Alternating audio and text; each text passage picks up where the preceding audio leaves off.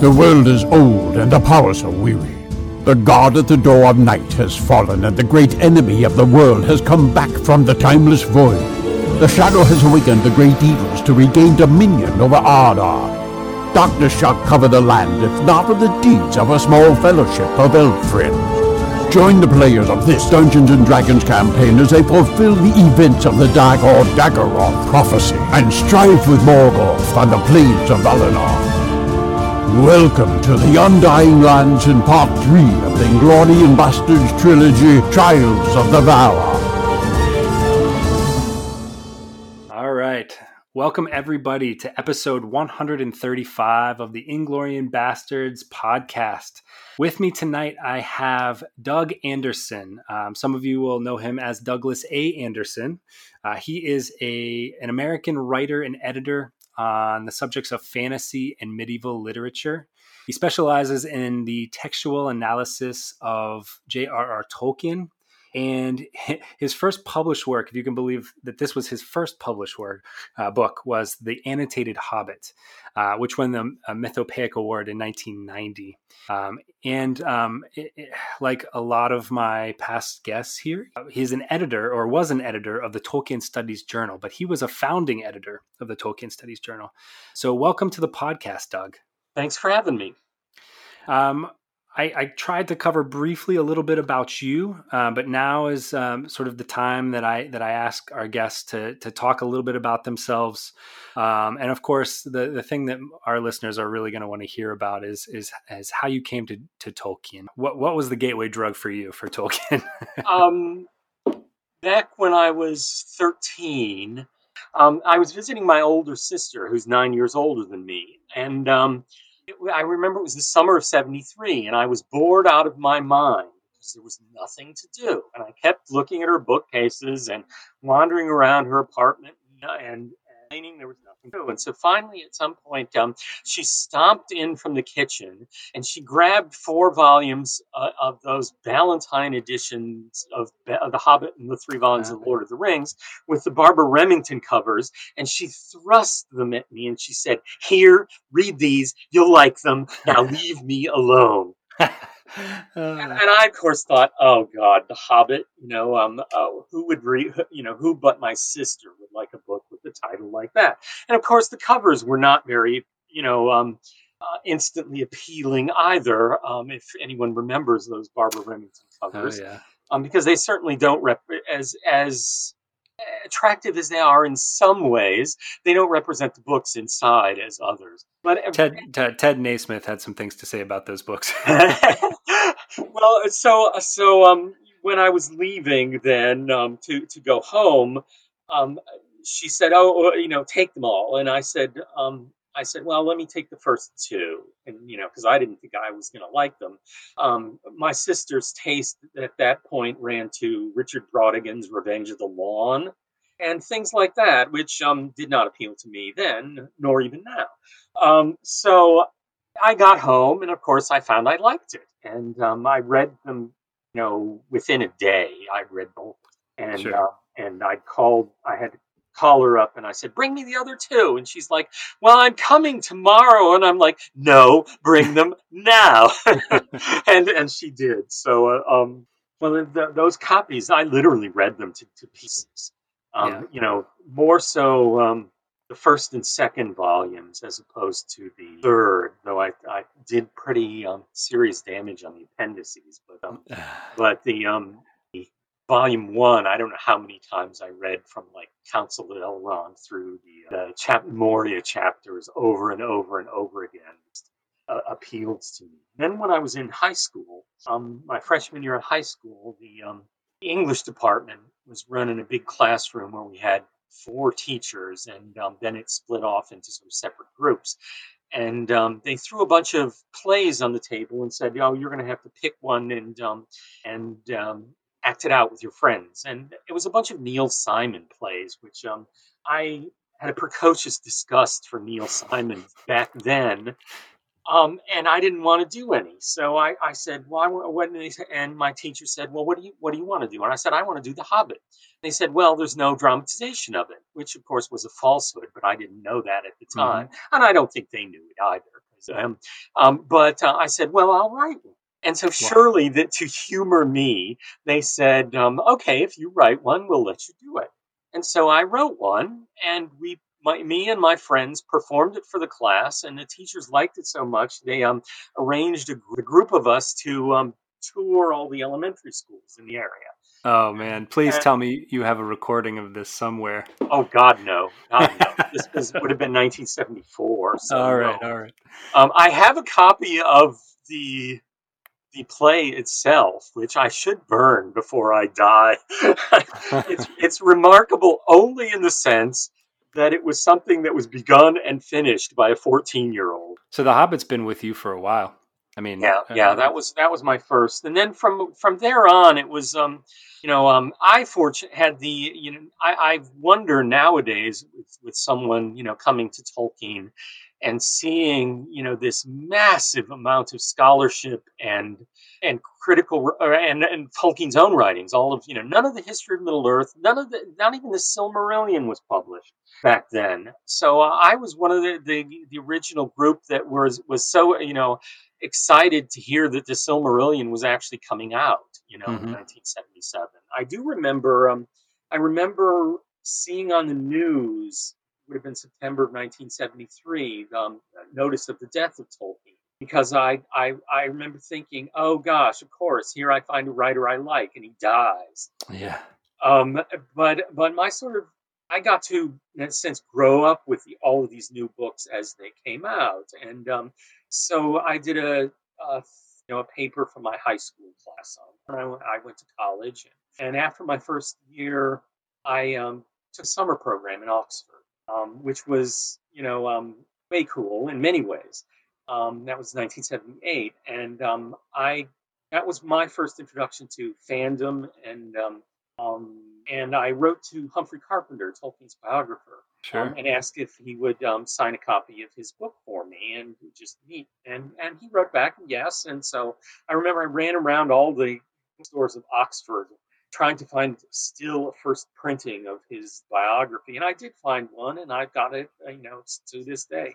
Inscribed, oh wow! Inscribed to me um, from you know in July of 1978 and um, and we we um, Humphrey and I got to know each other a bit. And we bumped into each other casually in Oxford a couple of times. Yeah. And when I got back to um, the states, I sort of wrote him a thank you letter, and um, he wrote back and said um, he was just about to embark upon a biography of W. H. Auden, and he needed um, a research assistant in the U.S. who would you know who could help him find people and things um, and copies of articles and stuff. And would I be interested? And and so I said sure. And and that was really my introduction to literary scholarship. And um, so I I um, did a whole bunch of, of, of work for him in that sense. And and he came over um, and we both went around New York City into some of the um, archives in that, and um, and you know worked for a few days in that.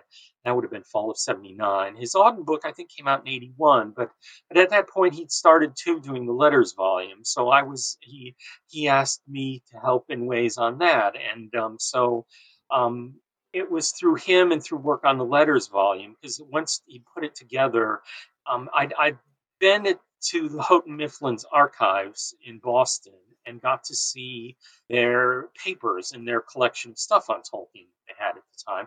And I found some letters that they didn't have in the letters collection. One of which is the um, was a typed page from a 1938 letter from Tolkien that um, gave his description of the Hobbit. So I sent that and some other things to Humphrey, and he went, "Oh, great! We'll have to put that in." And so they did.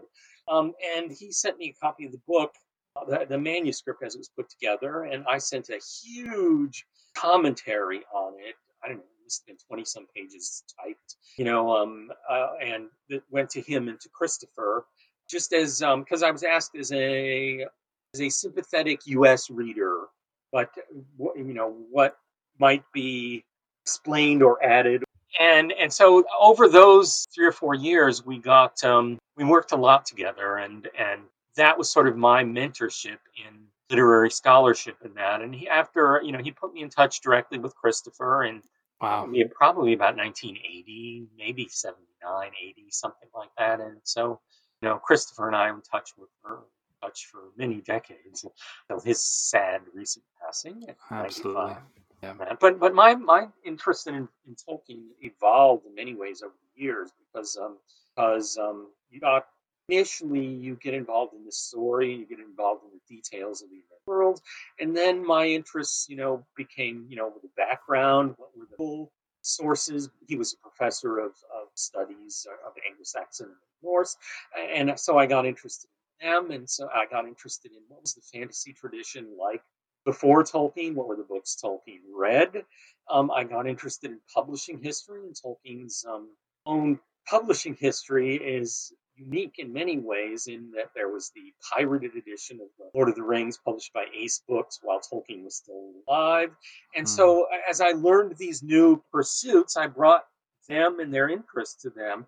Um, when Humphrey and I were working on um, Auden book, um, there was a wonderful book by um, C. Bloomfield and Edward Mendelson called W.H. Auden, a bibliography, um, a descriptive bibliography. And so that was such a marvelous resource that I thought, oh, I want to do one like that on Tolkien. So I, I started in on that about, um, must have been 83 or 4, you know, and soon found that um, there was someone named Wayne Hammond who was doing the same thing. Yeah. So we basically combined our resources at that point. Um, when the book finally came out, it was um, I had I was still living in Ithaca, New York, which is where I went to college, and I worked at a bookstore, and we'd just taken over. Um, me and another employee and one other person had just bought out the business and opened it up as a new one, and I was swamped. Um, and I basically said to Wayne, "It's like here, go for it, write it up, you know, credit it, um, you know, as by you with my assistance, and that's that's what we. So that's how that came about. And which which book was that? Um, J- uh, the J.R.R. Tolkien and Descriptive Bibliography. Okay. It was- Yeah. came out in '93, I think. It was, yeah, yeah. Um, and and for the listeners, uh, Wayne Hammond um, and I believe his wife is it Christina. Yeah. Um, they they've collaborated together on many Tolkien books, but probably they're most known for their Lord of the Rings and their Tolkien um, reader companions. Is that right? That or the Art of J.R.R. Tolkien. Um, this was um, when Wayne and I worked on that book. That was before he and Christina were married. She is British, and Wayne lives in Massachusetts. Well, there's a ton of Tolkien scholars here in Massachusetts. uh, Wayne and, and Mike and Corey's not far Corey's away. not far away. Yeah. Yeah, yeah. Well, I, I wanted to ask you. Um, thank thank you for all that. That was that was a wonderful story. Going back a little bit from 1993, um, and I guess forward in time a little bit from your your work with um, Humphrey Carpenter. Um, in 1988, you published your your first book, I, I believe, right? The, Yes. the annotated Hobbit. Mm-hmm. Um, and I have I have a copy here um, of the um, it's the the revised and expanded edition, which I, you did I think in 2002. Right. Uh, it's a hardcover, beautiful book, and um, so I, I was wondering um, if you could tell us more about how this book came to be. That um, came well. Um, in um, in working when I was working with Humphrey, I also got to know um, people at Houghton Mifflin, and um, I went there and visited their archives um, that were then in Park Street. You know, right up on the Boston. Oh, yeah. They had a glorious old building there that you know um, was really historic with this you know creaky wire cage elevator that and all these nooks and crannies that went off in various different places. You find you know some you know this editor's little alcove and that editor you know it, it was a place with real character. But at any rate i visited there and um and i got to know austin olney who was um the editor in chief and uh, head of the trade and reference division. And one of the things that i'd um i worked on was um, the fact that um, Tolkien himself had revised The Lord of the Rings, you know, as we all know, uh, you know, a couple of times, but he sent a, a bunch of um, revisions to the British volumes, to the British publishers that never got put in the American editions. And these came out in the, like, I, I, I have to want to say second printing or third printing of the 1966 hardcovers, and then Christopher corrected a whole bunch of misprints in the 1974 printings. Um, so there was this, and, and then there was a sort of errant branch that Tolkien sent revisions to the appendices of the Ballantine edition because they were so sloppily printed, which added a few um, uh, details which had sort of become legendary um, of of um, you know amongst some Tolkienists. Is like where did they come up with you know Stella in you know in the family trees because it's not in any other edition except Ballantine appendices. So what I did was um, I suggested to Austin that we should fix up the American text and make them you know um, compatible, make them agree with the British ones, and mm-hmm. uh, it became a sort of more involved process than you might imagine. But what um, we were constrained in the 80s by um, how the production was done, and this was this affected my annotated Hobbit too, of using films and photographs of, of existing texts, and and they would um, make a new line and then paste it over in some way. So we had to do all of that with the corrections, um, and and similarly with the annotated Hobbit, I I was sort of stuck with this. Um, um rectangular format because the text of the Hobbit itself was reproduced photographically from the uh-huh. then current up to date books. So I had these sidebars and bottoms in which to add stuff, um, which I was glad when you know when things had evolved by 2002. At that point, the best text of The Hobbit was you know long been computerized, and we could merge it all into and make a much more sort of organic, flowing book. Hmm. But but the first project of any of it was to um, was to fix the text of the Lord of the Rings, and those were put in a printing of that came out, I think, in early 1987.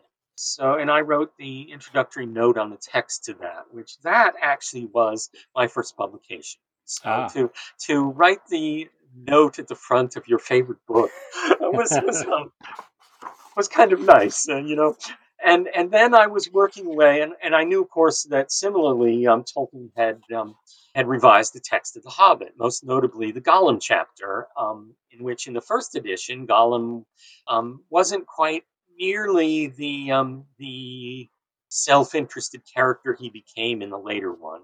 And um, so what I did was I had zero. I, I thought about suggesting a variorum edition to show. Here's the the first edition text was not easy to find um, back then.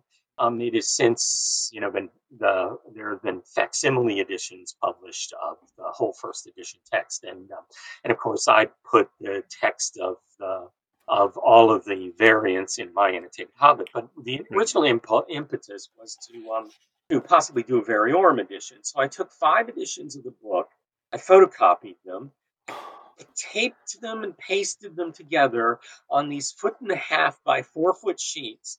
And I took a, ruler, literally, and read them across line by line. I had a bunch of colored pencils and highlighters that I marked, you know, and this text was, you know, corrected here with orange, and this one was blue, corrected here, and this was removed in, in highlighted in green um, and and went through all of that. And when I'd done all of that work, I realized that there really wasn't enough changes to justify a variorum edition. But certainly the changes were interesting and fascinating. So um, I happened to be talking to Austin Olney on the phone, and I I said to him, I said um, I said Austin, but um. Um, you know, there really isn't enough to justify doing a variorum edition. So I was thinking there are lots of um, interesting things one can say about The Hobbit otherwise. And the 1988 is next year is the 50th anniversary of the American publication of The Hobbit. Would you be interested in an annotated Hobbit? Oh. he just said, "Oh, that's great." and you know, as as a publisher, the idea, of course, is um, you love to take anything that sells well and find a new way to sell it more. And so um, he's you know and that that's how it started um, so I went in completely through the back door. Mm-hmm. Um, not, I, it was not like I, I wrote, you know, dear editor, and said, um, you know, I have this idea. So I was very fortunate in many ways with that. And things, of course, you know, went from there. I have I have another um, question for mm-hmm. you about this book. Um, so for for the listener, um, I will say that there's there's a lot in here, and it is it's wonderful. Um, th- just just if I can make a few notes here, um, there's there's notes on um, obviously different versions of the text as you mentioned there's probably i think i read over 150 different pictures um, mm-hmm. in here from various cultures um, that have uh, published the hobbit um, which those are pretty interesting too to see the different versions of like beorn or like Gollum, something, someone like that. Um, it has uh, a thing that I find most interesting is the um, the notes on where Tolkien may have gotten uh, an idea for something. Like, um, for for example, there is the um, the ever famous postcard of of the German mountain man. Um, and, yeah, they're Berggeist.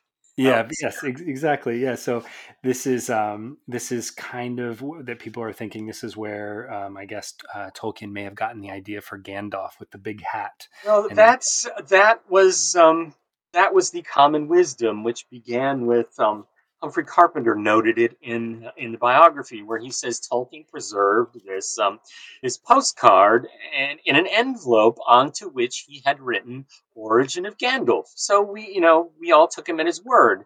But um, when the third edition of the Hob- of the annotated Hobbit um, is finished and out, there will be a much longer explanation of that ah. that basically says no. Um, because um, that uh, uh, uh, artist Joseph Madlener um, painted those pictures that were made into postcards in the uh, around 1934. So it is chronologically impossible for Tolkien, who had written the, the bulk of The Hobbit by 1932, and certainly several chapters um, by January 1930. Um, Interesting. Um, but he clearly uh, he he there's one other instance where he used another postcard from that series of four postcards by Madlener that were was issued in Germany in 1934 where he sent something to one of his former students I mean, I think it's actually dated 34 35 so it, so he must have gotten a set of those postcards and immediately recognized the impetus mm-hmm. of the mountain spirit, the, their Berggeist, um, and as as compatible with Gandalf and kept it. You know, so uh, so, uh, but but it it's um it's a nice story, but it's it's chronologically not possible. Ah, you heard it here first, folks.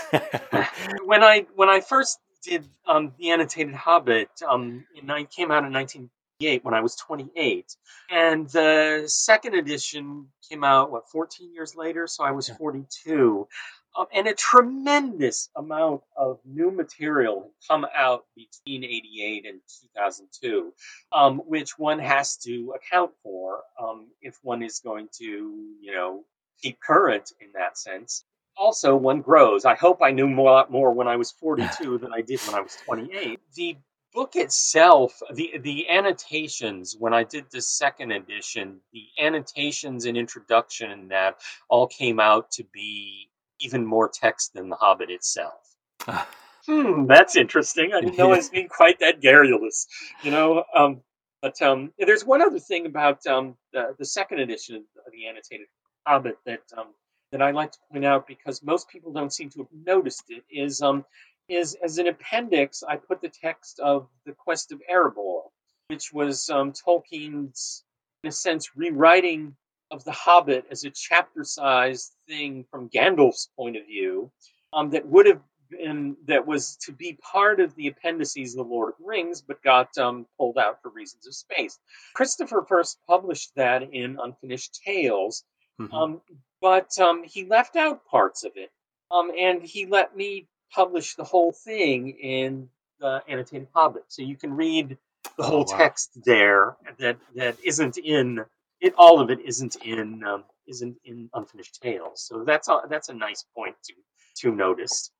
So so back to what I was going to ask you. I, I, I'm just curious after you know photocopying all of those things and you know ma- making marks and going through two editions and possibly a third edition it sounds like maybe someday um, does it does it change um, your and, and, granted you're you're a, you're an adult now but does it does it change your um, your thinking or your enjoyment of your of the hobbit when you when you read it these days? Or you probably know it so well that you haven't read it in a while but i'm curious how that changes um, you know because things like this the hobbit and the lord of the rings they're they have become so much more than a story to so many people. I mean do, do you look at them differently yeah. have to. I mean, it just from one's own personal growth and whatever. Um, I read them so constantly from the age of 13, you know, for several years afterwards that they are, in a sense, completely part of my mental landscape. And um, and then you approach it as I did not long afterwards, um, with such attention to the minutia of word choice and text you also are reading it in a different way. Um, so that um, when the movies came out, the Peter Jackson films of the Lord of the Rings, um, that was the first one was 2001, and my second edition of the Annotated Hobbit came out in 2002.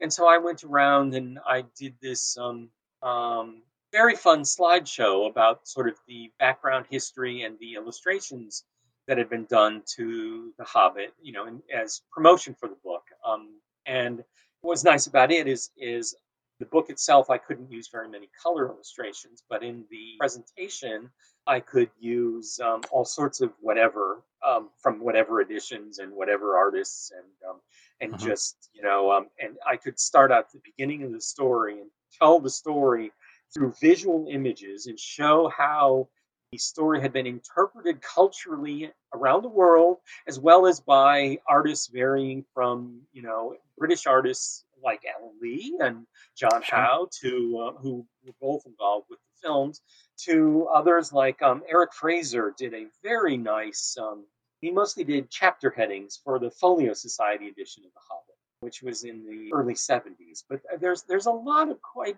quite interesting art that has been done over the times um, you know, Frank Frazetta did a um, an illustration of Gollum that got put in a calendar in, in like 1973 or 74 or something. He's not um, someone you would usually think of as as illustrating Tolkien. So, um, uh, but with that, the illustrations, you could see um, culturally how the book was was accepted, and some of it even hinged on textual things because um, um, when Tolkien um, first translation was published um, was um, Hobbit was Swedish in the 50s, and then there were a few others.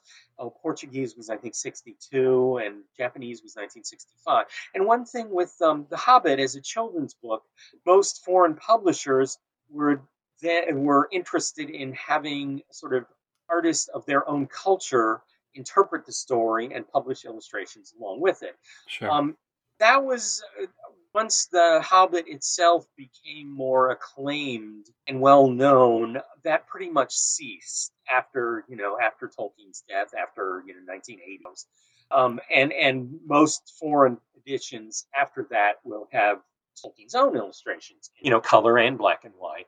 Um, but what, what you got to see in in some of the early illustrations was how um, how Gollum was represented. And like the Swedish illustrations had this enormously huge rock shaped hulking figure as Gollum. Hmm. Or, or you know, other ones that you know. So Tolkien himself was sent copies of these. You know, uh, said something to the effect: Gollum must not be made into a monster. He was hobbit size. And so, in the third edition of the text 1966, Tolkien added a phrase. He, says, you know, deep down there by the dark water lived old Gollum. Period. That's the text how it read in 37 and 51. But he added, he changed that to a comma and then said, a small, slimy creature. Yeah. So there you you had the effect going backwards of the illustrations, foreign illustrations being done to the Hobbit, that then caused a change by Tolkien into the text itself to wow. clarify more. Oh man, I bet you have a thousand of these stories. oh, I have, and I have the, the um, I call it the Hobbit illustration pool. I've got so many of them that, uh, well, of course, it used to be a slideshow that I carried around, you know, three you know slide re- reels with you know full of them all in order. But um, now since then, I basically have them all scanned and on computer. And um, when I get asked to do these um, these talks, I basically say, "How long do you want?" but it's but it's nice too because um because uh, oh 10 years ago um some um, new recording had been discovered of you know an outtake of of Tolkien reading um, one of the poems from The Hobbit, um, um, singing it to a song, and no one knew that. Chip the Baggins and crack the plates. That's what Bilbo Baggins hates. Da da da da da da da Yeah, da yeah. da da da da da da. My You know, kids yeah. love that one. Yeah, and and there it was, Tolkien himself singing it to a uh, an old folk tune that we didn't know beforehand. And so I could, um, you know, I had downloaded that from where it was on on um, the HarperCollins had it on their website, and so I could play that slideshow where the um, know, and and say, here's Tolkien himself singing. Well, it sounds like you um, came on the scene at the right time. You know, you kind of grew up with these things as the originals came out, and Oh, and Uh, and especially with like the scholarship and all of Christopher's books, because you know you think um, I, I said this to um, Dimitra Fimi. It must be, gosh, about 15 years ago. We've known each other that long now, but but she was just coming up. You know, had, had come to the Medievalist Congress for the first time and gave a presentation, and I, and we were chatting afterwards, and I said, just you know, how then, even in 2004, 2005, how did she manage to come out of stuff? Um, because it must it must seem daunting. Um, you know, whereas to me, I was waiting eagerly for a new book almost every year. You know, uh, of Christopher's and um, and all of the scholarship on top, which you know I would devour as soon as I got my hands on it. But to be faced with you know um, such an opus, and, and and she said basically, well, I set a goal, fifty pages a day, and I kept to it. And it's like, okay, I can I can see how how one would do that, but it, it must be uh, uh, scary to um you know as much as one you know figuring someone now at you know 15 or 20 um reads Tolkien, Hobbit, and Lord of the Rings, and and then wants to do more, and it's like faced with where do you go from there? Part of part of what I how I viewed what I was doing with the annotated Hobbit was um, I wanted to take a characteristic Tolkien text and show ways to approach it visually via Tolkien's own, you know, medieval sources, via his modern sources, via um, his own artwork, his writings for children, everything. I wanted it to be a sort of a gateway into how to um, how to approach and read Tolkien. And and um, I, I was asked a number of times, um, why didn't I go on and do annotated Lord Rings? And you know, Christopher even asked once, and I said, well, um, um, to me, that would have been redo doing the same thing again. It Yeah. didn't really interest me. It would it would have been great on terms of the minutia and the you know and the, the study of the uh, of the evolution of the text of Lord of the Rings, but as a overarching concept of of of ways to approach Tolkien, I'd already done it, you know, with the hot with the annotated Hobbit. So um, so I said no every time I was asked. well, can can I ask uh, about something else that you've written? Um, If Uh-huh. we could if we could fast forward um, from the se- the second edition of the annotated Hobbit, or I should call it the revised and expanded edition. Um, so we're, I always we're- call it AH two.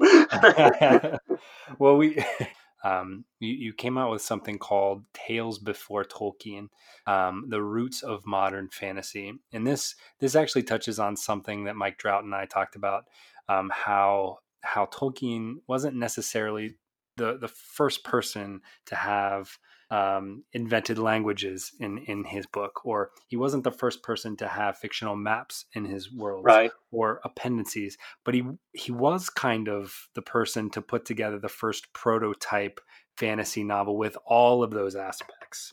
That was about the easiest idea I'd ever sold to a publisher. Was I'd had this idea for for some time, um, sort of been accumulating things for it, um, and um, I was working in a bookstore then, and I of course have, I've done a lot of work which you'll see on my blogs um, over the years on um, the Ballantine Adult Fantasy series, which um, ran from 69 to 74 and published about 70 odd um, fantasy titles. It was it was this thing that sort of defined what fantasy literature was for the generation just before me and my generation. Um, and so I, I wanted to approach Ballantine, who had been the publisher of that, um, and I asked my sales rep for Ballantine, who called. I was the book buyer at a bookstore, and I asked him. I said, um, "Oh, do you know the editor Betsy Mitchell well enough to to ask if she'd be interested in seeing a proposal on this?" And and he said, "Oh yeah, sure." So I sent it to him. He sent it to Betsy, and um, and my idea for the book, the title was "Roots of the Mountain: uh, Fantasy Before Tolkien." Oh, that's a good title. I like that. And, and the marketing department nixed it, and they wanted, of course, Tolkien in the um, in the primary part of the title, which well, you know it makes sense. And they submitted I don't know three or four alternatives, um, which the least awful of which was Tales Before Tolkien. So I yeah. took that. I, I, said, okay, that that I can accept. And um, and the the roots of modern fantasy was not my um I, and they put some other blurb on the, the cover that says the works that inspired Tolkien, and um, so a bunch of the reviewers said, "Well, um, there's only some, you know, titles in here that inspired Tolkien," and it's like, well, um, that's what I said in my introduction, and that was, you know, I didn't. So what the editor or the author is not always responsible for how their book is presented to the public, but um, I think they did a nice job presenting it otherwise. But it, it's a little bit of misdirection in in defining what it was. But when one sees, you know, various strange things in as one gets reviews of things, I remember I remember one of the first reviews um, took me for task for including some really common Lewis Carroll story and there's no Lewis Carroll story in the book. None whatsoever. Oh, you know, and it's like, which book did you, you know, what do we know? So you wonder, you know, it's like, did, you know, how much of, of, um, of uh, uh, you know, do viewers actually read of books? But, um, but uh, a copy found its way to um, Michael Moorcock, um, and he, um, he loved it, and he gave me a wonderful blur. If you know Moorcock, he, um, uh, as a uh, I'm sure you know him as a fiction writer because he's hugely mm-hmm. prolific. Um, but he also um, was was marked himself out as a famous Tolkien basher for writing this essay called Epic Pooh in oh. 1978, in which he knocked Tolkien and um, and uh, of course Winnie the Pooh as being you know sentimental drivel. Um, and, and, so he's he's taken pleasure over the years as being Tolkien basher, but um, but he gave me a wonderful blurb for it that they put on the mass market paperback of the Tales Before Tolkien. So I take um, a perverse pride in having a Michael Moorcock blurb on my oh, Tolkien related book. Well, um, could I? Um, I want to ask you one thing that I'd mentioned before that we haven't touched on um, was your um, involvement in the Tolkien Studies Journal. Uh-huh. Um, I was wondering if you could, um, how, can you talk about sort of how that came to be? And Mike told a little bit about how he, you know, found sort of the West Virginia University, how he talked to someone there, and how sort of the journal came to be. But how how you became involved with it? Maybe. Well, well, I got I got to know Mike first via you know mail or email because um, he was working on the mail from the critics, and we met for the first time at one of the medievalist congress um, that's every year in Kalamazoo here.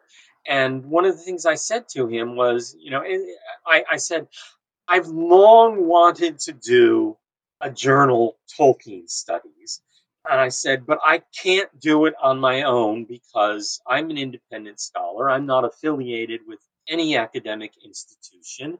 Um, and it would need to be done with someone, you know, to have that academic credibility.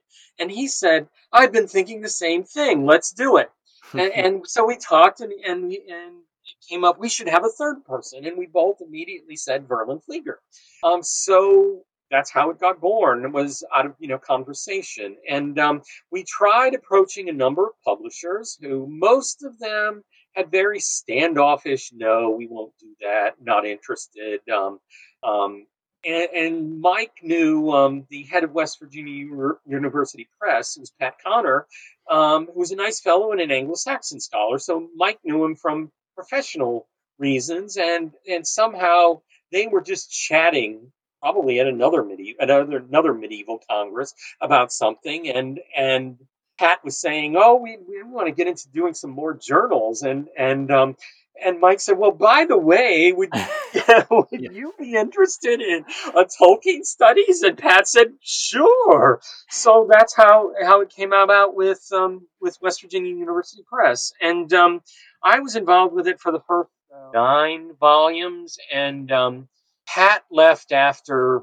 I don't know, I think after about eight volumes, and they got a new director and um, it had been fun and good working with Pat, but um, I had difficulties with the new director. Um, I've written about it on my blog when this happened in a in a post called "Publishing Mordor Style." But basically, the um, I, I, I mostly served as book review editor on Tolkien Studies, um, which meant I solicited reviews from people and arranged to get them books and got review copies, etc. Um, and I was supposed to get reimbursed for my expenses for them. Um, uh. And um, you know, and they accumulate. You know, you send one book to um, to someone in England to review, and it's thirty six bucks. You know, yeah. so I had you know a small number of hundreds of dollars that was owed to me, and I'd saved all the receipts, and I sent them to West Virginia University Press, and they wouldn't pay me anything. Huh. And for, they wouldn't reimburse anything. And on top of the fact that um, academic publishing is basically a scam in that they pay nothing anyways.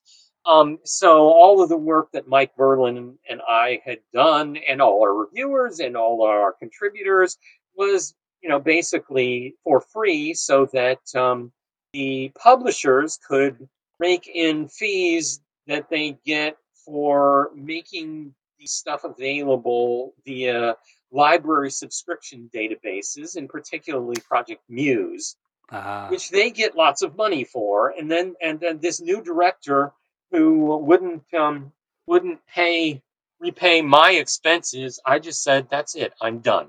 And um, and within yeah, as soon as word got out that I was out, I was approached by three different entities wanting to start up a new Tolkien journal, um, one of which I won't name the publisher, but um, basically wanted me to do the exact same thing as I did with West Virginia University Press for no money whatsoever. And I told them why I had quit West Virginia University Press, and I never heard them from them again.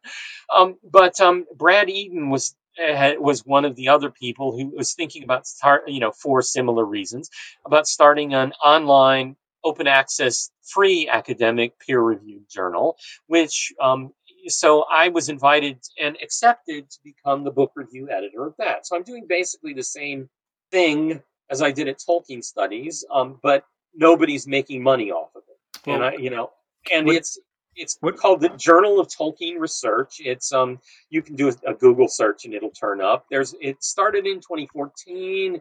There are I don't know. I, it, it, it, what's one of the things that's nice about it is an article gets accepted and it's published within a few days, and it's oh, wow. free, and anyone on the web can can um, get it, and you know we get to see stats of who's um, who's accessed it and well not not who personally but just um, what where the articles were accessed from. So when i see something that um, that says uh, you know within a day of something being published that someone downloaded it from, um, for example, San Jose, California. I think, oh, that must have been David Bratman. Yeah. Or I see it some other place where it's a small town of somewhere, you know, where I know someone else who lives. I said, oh, good, you know, so so and so has seen that you know, um, but but I've done the book reviews for that, and we're in though, and and it it basically every six months or five or six, four, six months, um, it cranks over to a new volume. So there's, uh,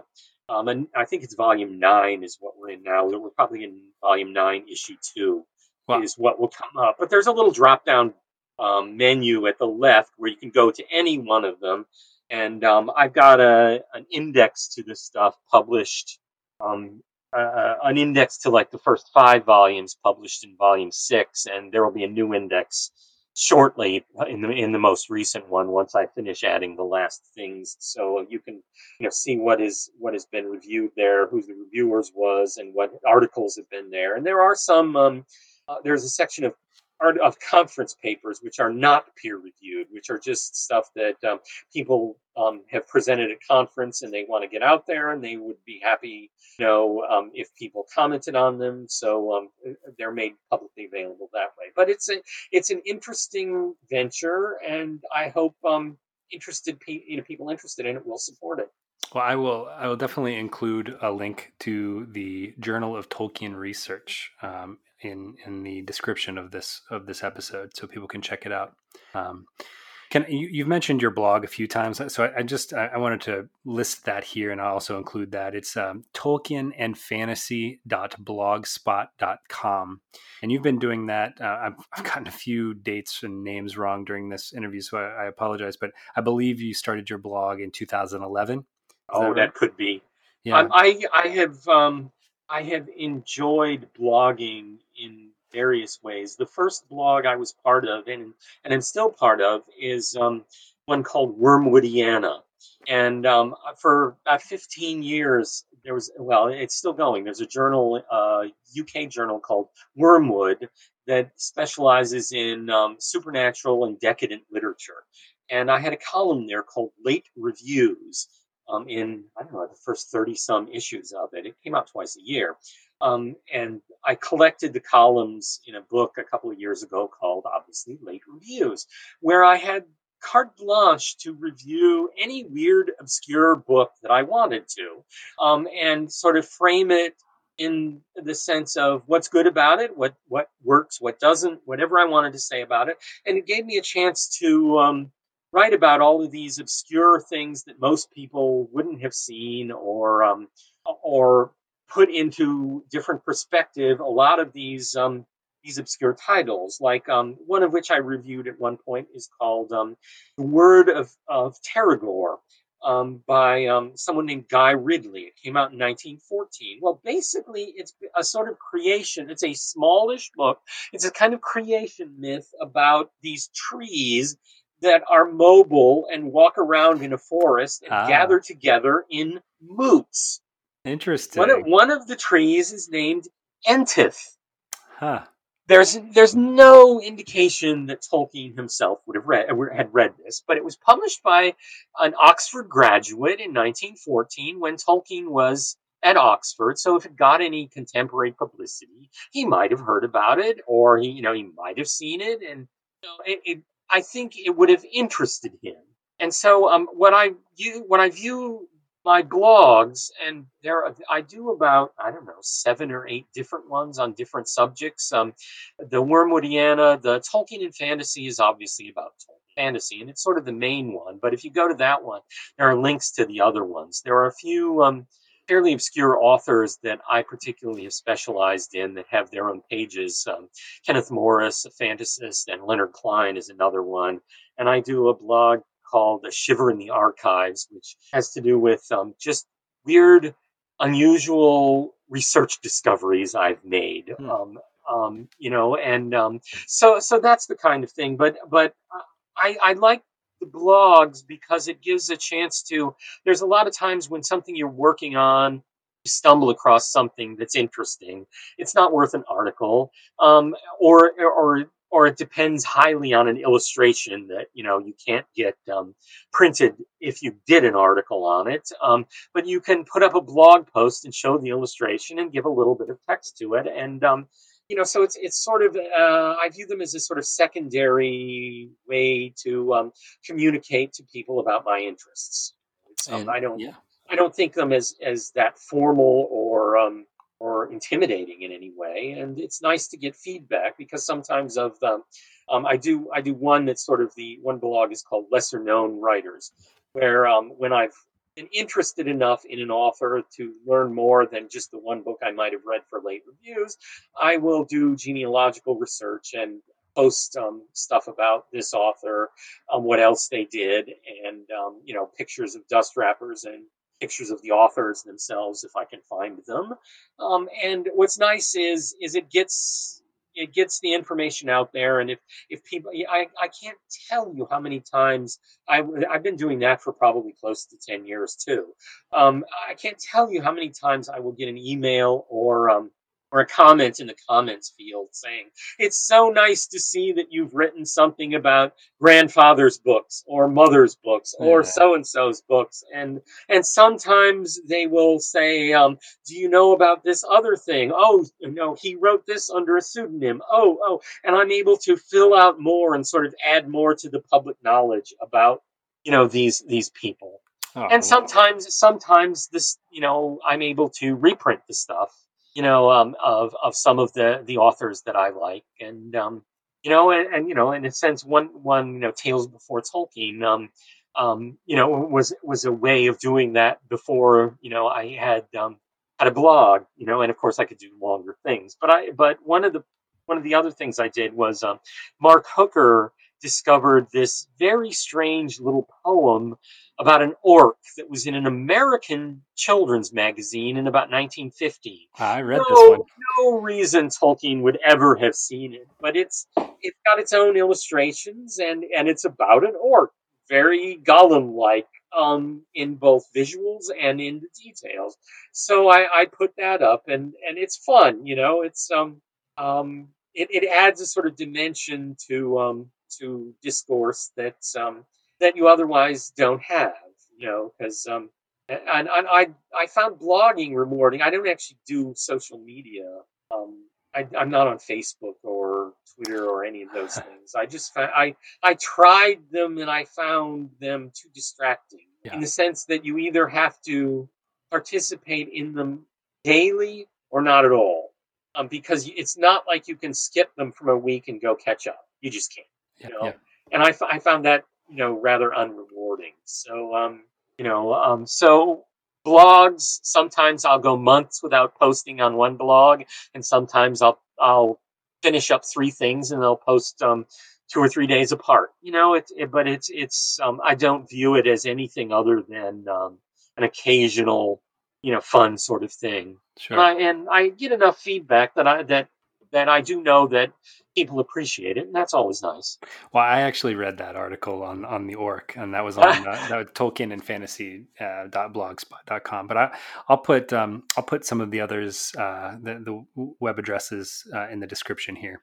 Well, um, Doug, I've kept you for about an hour. Um, I want to ask you one question from um, that's related to to the story for the main part of our podcast, um, and, and this is the this is the chance for for my guest to kind of just talk about what is possible, right? It uh, or or opinions and and a lot of times scholars are uncomfortable with that but but i find that sometimes they're the most interesting part of the podcast right? Um, uh-huh. other than following uh, you know finding out more about a scholar that you love um, the listeners love to hear all of these these these theories. Um, and so so these are the this is the the chance to sort of flush these things out and really get into the nitty gritty of of um, various aspects of the story and um, so your episode, uh, episode, I think I said 135, is going to air uh, sometime in early July, and it's and it's going to be right before our characters um, go to what what's left of Thangorodrim. You know, and you might be asking yourself, well, how is that possible? Um, well, in in our story, we're talking about um, the Dagor Dagorath,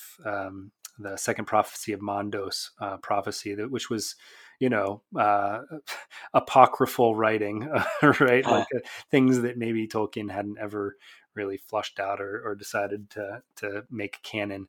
Um, but oh, um, oh, canon canon is a um, highly disputable yeah. Well, so so so this in this um there you know as a plot device one of our um one of the bad guys was a was a Maiar who worked essentially for Morgoth who was able to bring people back from the dead. And and and that was a way for our characters to really get to meet some of the uh, Ancalagons and the Turin Turambars and and from a story standpoint it was really cool to sort of start in Middle Earth proper. And as the story progressed I essentially went back in time to bring these these colorful characters in, in these places to life. Um, and so they're um, one of the trials of the Valar, um, which is the third part of, of our of our storyline. They're doing a trial that that involves essentially going to Thangorodrim, um, or what's left of it. And so, so I guess the question I have for you, we we, we know that Thangorodrim, um, we know that Ancalagon essentially landed on the volcanoes, all right, which supposedly destroyed it.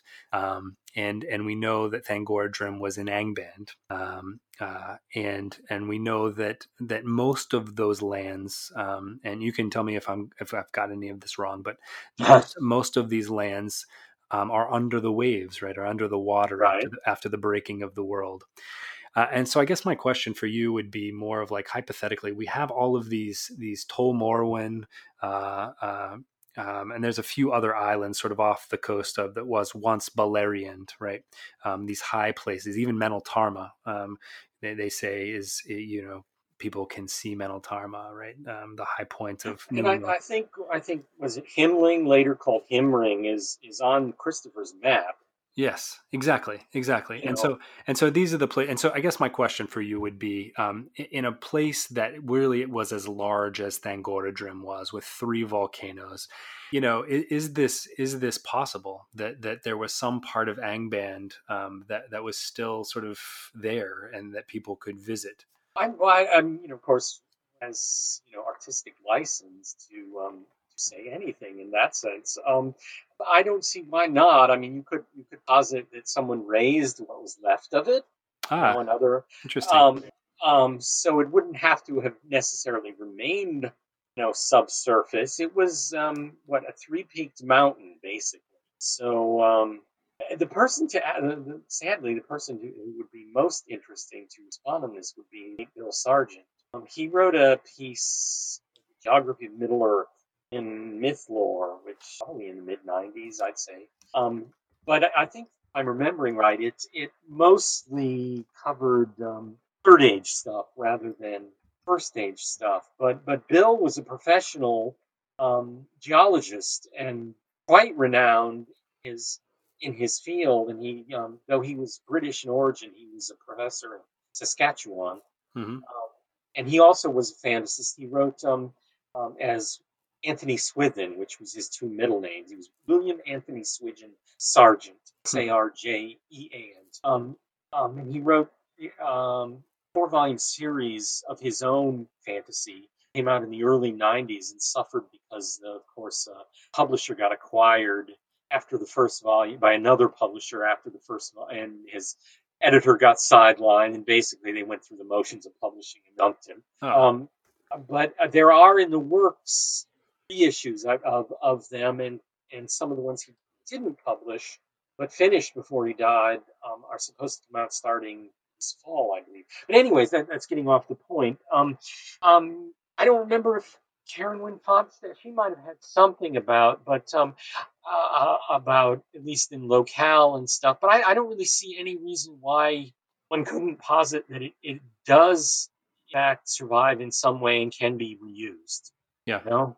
Yeah. Well, I, you know, what's great about these sort of uh, crazy conversations that we have with scholars is that you know there there is no real answer but the the, the idea right. Is, you know the the breadth of knowledge that you have like for our listeners to be able to go now and google bill sarjeant right like that's i think that's what makes these interviews really interesting because that's exactly what's happened to me in, in interviewing these people you know i i started you know interviewing um, uh, game designers for um, uh, the Adventures in Middle Earth uh, for D and D and for you know Lord of the Rings Online, and and the more they talked, the more they you know they mentioned the you know Corey Olsons and the uh, Mike Drouts, and that's sort of and then Mike Drout mentioned you, and you know you know so like this uh-huh. is this is exactly how you you go down that rabbit hole, and I and I think yep. that's what makes it interesting. Oh, and rabbit hole it is, and it's fun too. So yeah, yeah, absolutely. Well, well, thank you. Um, and I and I will. I just I, I want to ask you one more question, and this is about sure. this. This is sort of the uh, quintessential question that will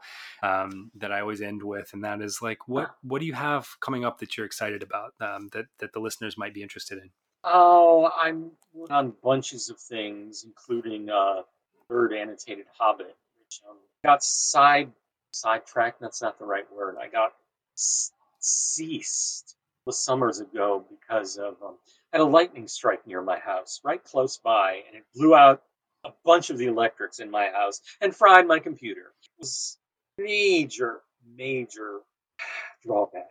And you know, I'm I'm working normally again, but uh, but there is one thing that um, that's that should be out sometime. I hope this summer that um, came up last year is um, we talked a bit about Mythopoeic Society. They um, um, they have um, conference every year, and last year the was the 50th anniversary. Um, so they decided to do a selection of guest of honor speeches, and um, I had been the scholar guest of honor back in 1999, then again in 2013, and my 1999 talk was um, I never offered it for publication because I sort of thought it was kind of you know um, wasn't scholarly. It was more just sort of a, a fun sort of thing. Um, so my 2013 one is is presently available quite easily in Mythlore, and it's coming out in a collection that Leslie Donovan is editing. Um, I'm not sure when it's supposed to come out. I, I imagine um, the COVID probably delayed everything, so maybe this summer, maybe this fall, or something. But it'll, you know, I, I had for, for that Congress, I did a um, I did a re- public reading with friends of a Kenneth Morris play called The Archdruid, and um, I did an essay for the program book called My Ten or So Favorite, you know, fantasy fantasies, forgotten fantasies. Mm-hmm. Um, so I put them up on my academia.edu page, both the Archdruid and my um, my essay, which um, which are sort of you know the signal to go look at academia is in the book that hasn't been published yet, but a bunch of people have found it and downloaded it, downloaded them. So you know maybe your interest is might, it might be um, that. Yeah, absolutely. In other words, I work on I work on things and um, I don't usually talk about stuff in progress, but once it's um, once it's imminent, I can talk about it. Well, I will keep my eyes open for all of those things. Um, well, thank you so much for coming tonight. It's been it's been a lot of fun. Okay, thanks very much. Good night. Night. Though this marks the end of the episode, the road goes ever on. Until next time, join us at longwinded.one and consider giving us a review on Apple Music, Spotify, or really whichever platform you choose.